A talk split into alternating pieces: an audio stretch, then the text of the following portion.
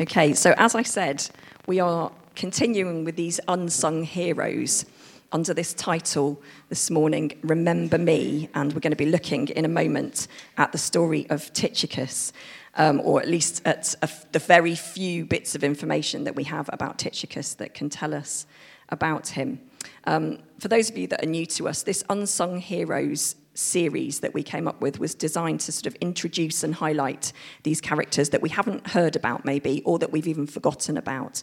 But more importantly, they're characters that um, help us to see what God thinks of us, that help us to see that God loves each of us, whether we're big personalities that everyone knows, whether we're loud extroverts, or whether we're more quieter, unassuming types, whether we're leaders or we're followers. These unsung heroes teach us that if we're willing to surrender and be all in, God works in us and through us according to his plan and purpose. I wonder how you want to be remembered, or what do you want to be remembered for? Maybe who do you want to be remembered as? I've got a little quiz for you this morning. So here are some people who have been remembered for one very, very famous thing, but actually there are other things that they may well have, been, uh, have ended up being remembered for. Some of them that they might not wanted to have been remembered for. So here's the first one a female monarch who proposed to her future husband. Any ideas? You can shout out your answer. It was Queen Victoria. Well done, Anne. No, it wasn't. It was Janice. Okay, next one a US president slash film star, that gives it away straight away, who liked to hold the earlobes of his family and friends. Imagine being remembered for holding people's earlobes instead of being for, remembered for being the US president. That's a bit strange. Any ideas who that one was? It was Ronald Reagan. You are absolutely right. So he could have been remembered for holding people's earlobes. He wasn't, but there we are. Here's another one an author who was obsessed with his hair and combed it hundreds of times a day. Any ideas who that might have been? So instead of being remembered as an author, he might have been remembered as being obsessed with his hair and combing it hundreds of times a day. Does anybody know? Take a wild guess. You are right, it was Dickens. He apparently kept a comb in his pocket and he combed his hair hundreds of times a day. So there you go, there's a bit of vanity for you. Who knew that about Dickens? Everybody thought he was, you know, that strong political writer, but no, actually, he was just obsessed with his hair. Here's another one. An inventor, this is horrible, an inventor who fired his secretary for being overweight. That's mean, isn't it? Fancy being remembered for that. Anyone want to have a guess at who that was? No? Okay. It was Nikola Tesla. There you go. Okay, and then the last one a rock star who has a PhD in astrophysics. Does anyone know who that is? Go on, say out loud again.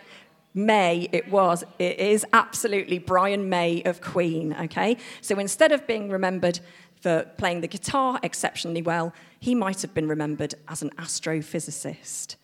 I wonder how you want to be remembered or who you want to be remembered as. Hopefully, not like Reagan, holding other people's earlobes or firing somebody because they're overweight.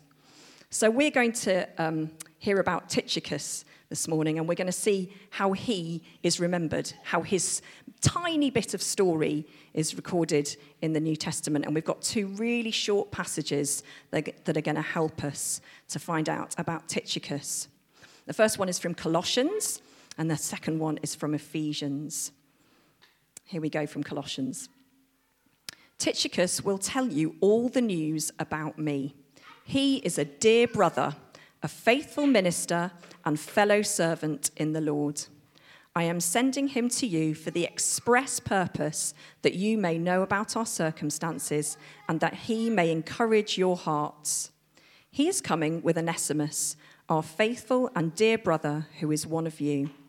They will tell you everything that is happening here. So that was from Colossians. And then from Ephesians, quite similar. Tychicus, the dear brother and faithful servant in the Lord, will tell you everything, so that you may also know how I am and what I'm doing. I'm sending him to you for this very purpose, that you may know how we are and that he may encourage you. So, remember me. I wonder how we're going to be remembered. I wonder how good your memory is. As I said earlier, mine isn't great.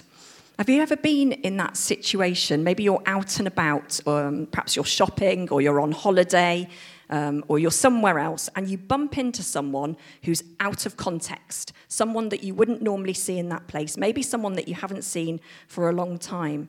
And the years having passed, sometimes it can be difficult to recall exactly who that person is. And you search their eyes and their face for some sort of clues as the conversation carries on. They ask how you are, they ask what you're doing these days, they ask how the kids are if you've got those, but you're still unsure exactly how you know them. This happened to me a few months ago in the doorway of a shop. I bumped into a lady and her adult daughter, and for ages and ages, I didn't recognize them. I just couldn't place how I knew them. I didn't even remember their names or anything about them until the older lady started to talk to Esther who was with me at the time, and she asked with great interest which daughter Esther was. Fair enough. And what she's currently up to with school. And as I listened, the penny dropped. This lady, who was paying great care and attention and interest in Esther's well-being and life, was none other than a very special teaching assistant I had worked with 18 years ago when I was a head of year. Her name was Lynn. The main thing that made me realize who she was and finally recall her name was not her face, it was not her eyes, it was her character. The way that she took care to speak to Esther that day, to ask who she was, to take interest in what's going on in her life, reminded me of that same lady that I had worked with all of those years ago. It was a lady who had cared deeply about the students that we worked with, who took care to learn and to remember names and pay attention to the detail of people's lives. And although her face was lost to me in the midst of time, her character was not. And that was what I remembered her for, was her character. And that's what we're going to consider as we hear these brief descriptions that we have of Tychicus.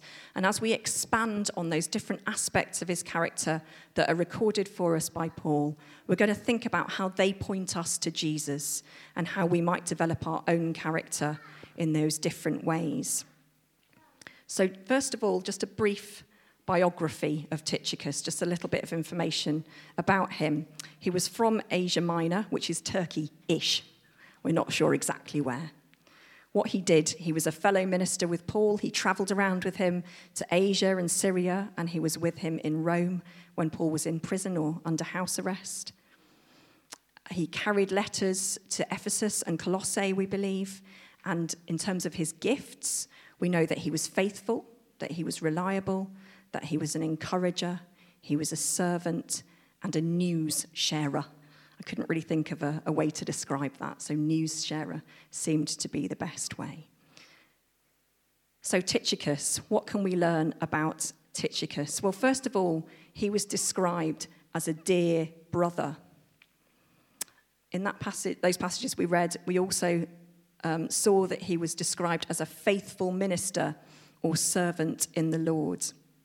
And finally, he was a reliable encourager. And it's those points that we're going to use to help us this morning to unpack his character a little bit and to think about how we might be remembered. So, first of all, he was a dear brother. Paul clearly loves Tychicus and he expects that others will do the same. Tychicus is one of the Christian family, and in following the command of Jesus by loving others, he has also become dear and loved by them. Jesus said, didn't he? A new command I give you love one another as I have loved you, so you must love one another. I think there's something incredibly attractive about a community or a family who genuinely love one another. You can't help but want to spend time in their presence. You can't help but want to become part of what it is that they have for one another. And Jesus says that this is how he wants us to be known by those that don't yet know him. This is how people will know that we're his disciples, those who love one another. You don't get called dear brother or dear sister without having first shown love for one another. That love that only Christians can have for one another, the love that Jesus gives us. We love because he first loved us. And Paul reminds us what that love is like. He says it's patient, love is kind, it doesn't envy, it doesn't boast, it's not proud, it doesn't dishonor others, it's not self seeking, it's not easily angered, it keeps no record of wrongs. Love does not delight in evil, but rejoices with the truth. It always protects, always trusts, always hopes, always perseveres. Love never fails. This is the type of love that Tychicus had experienced. This is the type of love that Tychicus had given away to be called dear brother. Love that never fails. And this is the love that Jesus is talking about when he commands us to love one another. This is the love that Paul had in mind when he described Tychicus as dear brother. But have a little look at that list patient, kind, doesn't envy, doesn't boast. How easy is it to love like that? I don't think it's very easy at all. I don't feel very patient a lot of the time. Sometimes people really irritate me, and I feel quite snappy. I don't want to be kind to them. Sometimes I feel quite jealous and I think, I want what that person has, or I want to look like them. It's not easy to love in that way.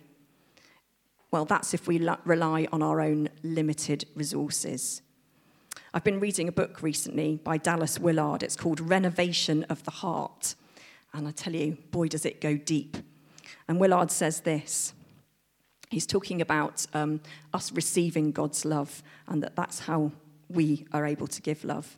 He says, taking love itself, God's kind of love, into the depths of our being through the way of spiritual formation will enable us to act lovingly. It's only when we receive God's love for ourselves that we are able to give love as we spend time with God in His presence, allowing Him to transform our hearts through His love.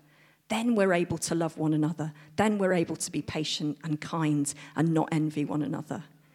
And then we become known as dear brother, dear sister, just like Tychicus. So, Tychicus as well was a faithful minister and servant in the Lord, it says. And we've got countless examples, I think, in the Gospels of Jesus teaching and giving the disciples opportunity to be faithful as ministers and servants in demonstrating and speaking out the gospel. Let, remind, let me uh, remind you of the feeding of the 5,000 from Mark. By this time, it was late in the day, so his disciples came to him. This is a remote place, they said, and it's already very late. So the people send the people away so that they can go to the surrounding countryside and villages and buy themselves something to eat. But he answered them, You give them something to eat. They said to him, That would take more than half a year's wages. Are we to go and spend that much on bread and give it to them to eat? How many loaves do you have? He asked. Go and see. And when they found out, they said, Five and two fish. So the disciples have been following Jesus for a short while. They're just learning his message, they're just finding out about him. They don't really still know the full extent of his work on earth, but he invites them and he encourages them to have a go and to become faithful servants and ministers. Verse 37 says, But he answered, You give them something to eat. That's just Jesus saying, You go and have a go at being a faithful servant or minister. This morning, the children are learning about the story of Noah. They're just doing the first half this week, so if you talk to them about it, don't give away the second half. So they're just learning the bit um, where uh, God tells Noah to build a boat, and he builds it, and he pops the animals inside, not the second bit, so don't give away the ending. But what they're learning is that Noah was faithful in carrying out what God had called him to do, despite how daft he probably felt and looked to others. I wonder, as we spend time with God in prayer, do we pause long enough to allow Him to speak? I wonder where is Jesus inviting us to minister and to serve? Who or what is He showing you that you could make a difference to someone else's life? It might be within our church community or fellowship, or it might be outside it. Where is Jesus saying to you, like he did to the disciples, you give them something to eat? You do it.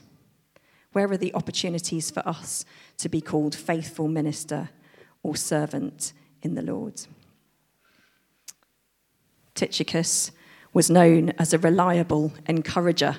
He was someone who could be trusted to deliver important news. He gave testimony, he was a news sharer about how Paul and his companions were. And he also shared words of encouragement, it says, with other believers when he delivered those letters to Colossae and to Ephesus.